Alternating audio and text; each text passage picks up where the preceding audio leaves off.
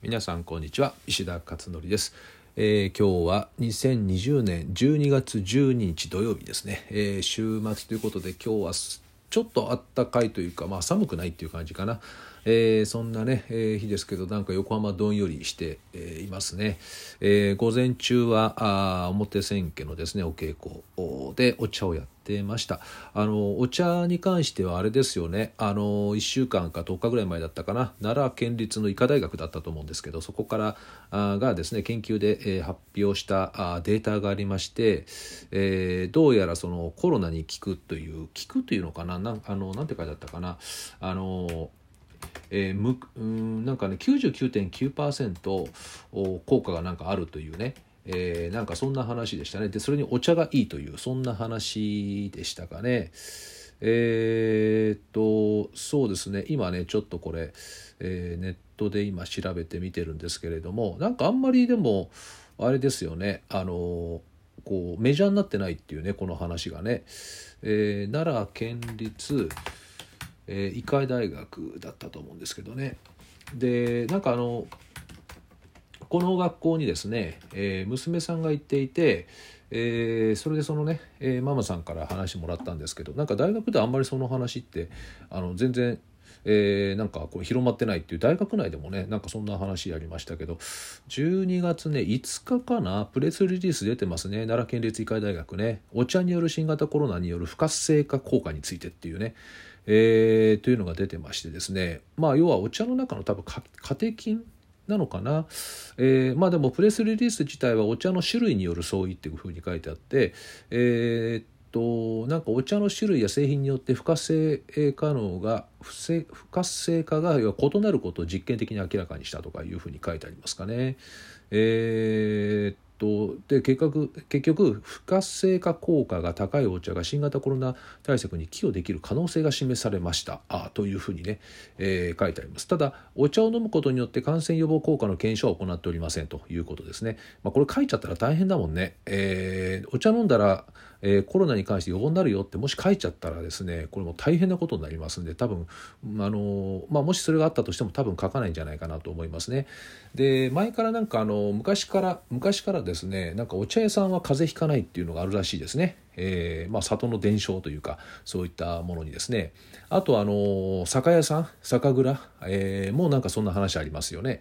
だから何かまああなんかあんだろうなっていうね気はしますけどねでインフルエンザがあの紅茶が効果あるっていうのはもうなんかあの出てるらしいですねこれはね、えー、なのでまあ私も抹茶が結構好きなのでまああのお茶の稽古以外でも抹茶はもうバンバン飲んでいるんですけどおなんかいいですよね抹茶ってね、えー、なのでほぼ毎日のようにね飲んでいるということで。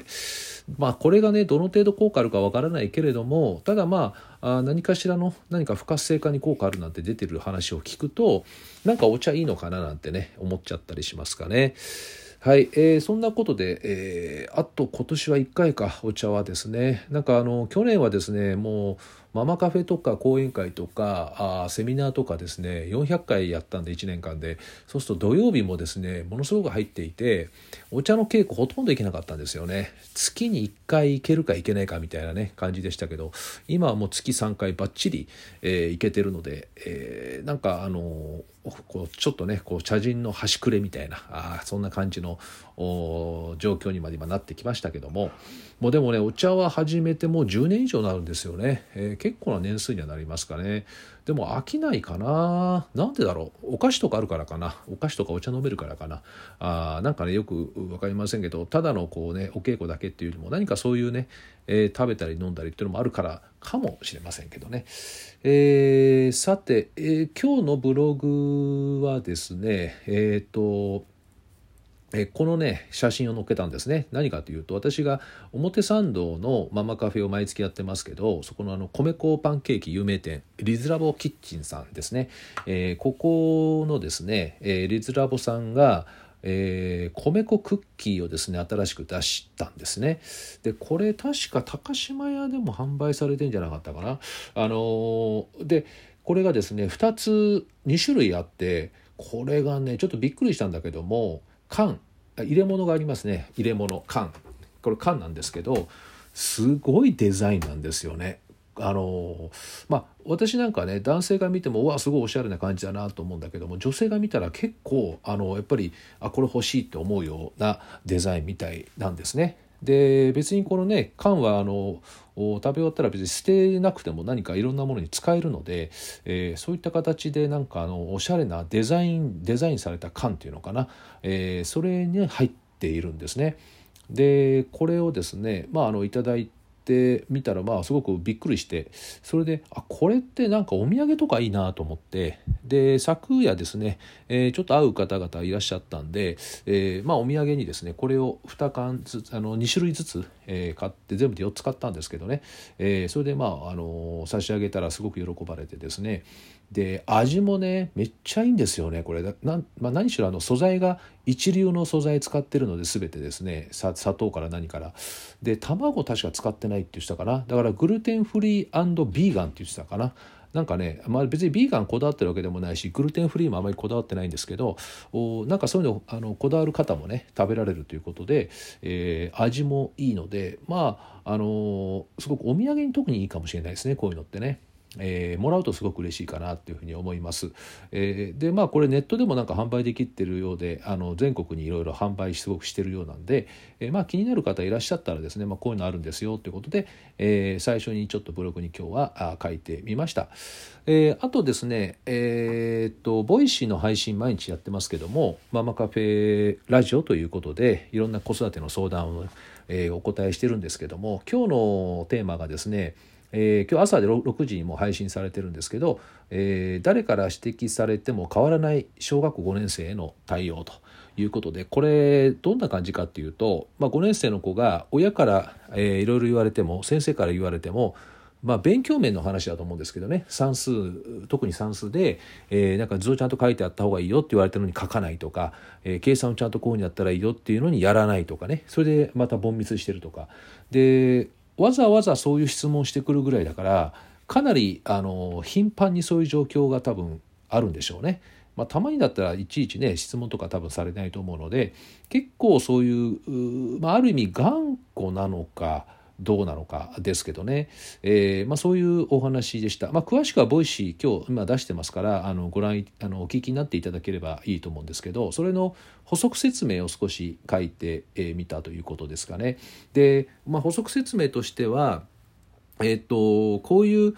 あの親とか先生の言うことをしっかり聞く子っていますよね。でそれはそれで悪くないですよね。とてもいいことだと思います、えー、ただですねもう一方で親とか先生の言うことを全く聞かないで我が道を行く子っているんですよね。でこの子が実は大きな可能性を秘めているっていう話なんですね。あのー、これね一時こういう話もあったんですね昔。あの親の言うことをいちいち聞いてるような子供は大成しないみたいなねこういう言い方をする人もいました。あのまあいいいんですよ親の言うことをきっちり聞いてねやってくれるやるっていうのはすごくいいことなんだけども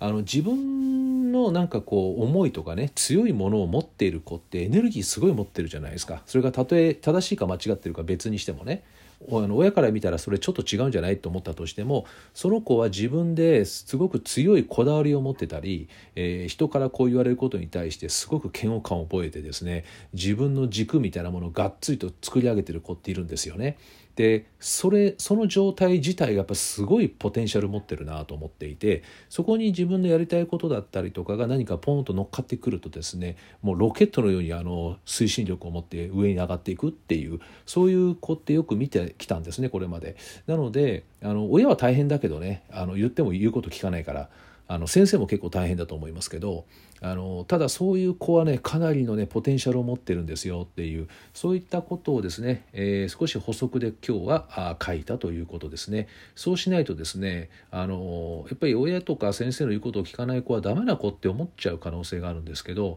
私から見たら全く逆で、えー、そういう子こそがやっぱりねポテンシャル持ってるなっていうね思います、えー、まあよかったらですねボイシーぜひお聞きになっていただいて、えー、それでですねあの今の補足と合わせてですね聞いてみてください、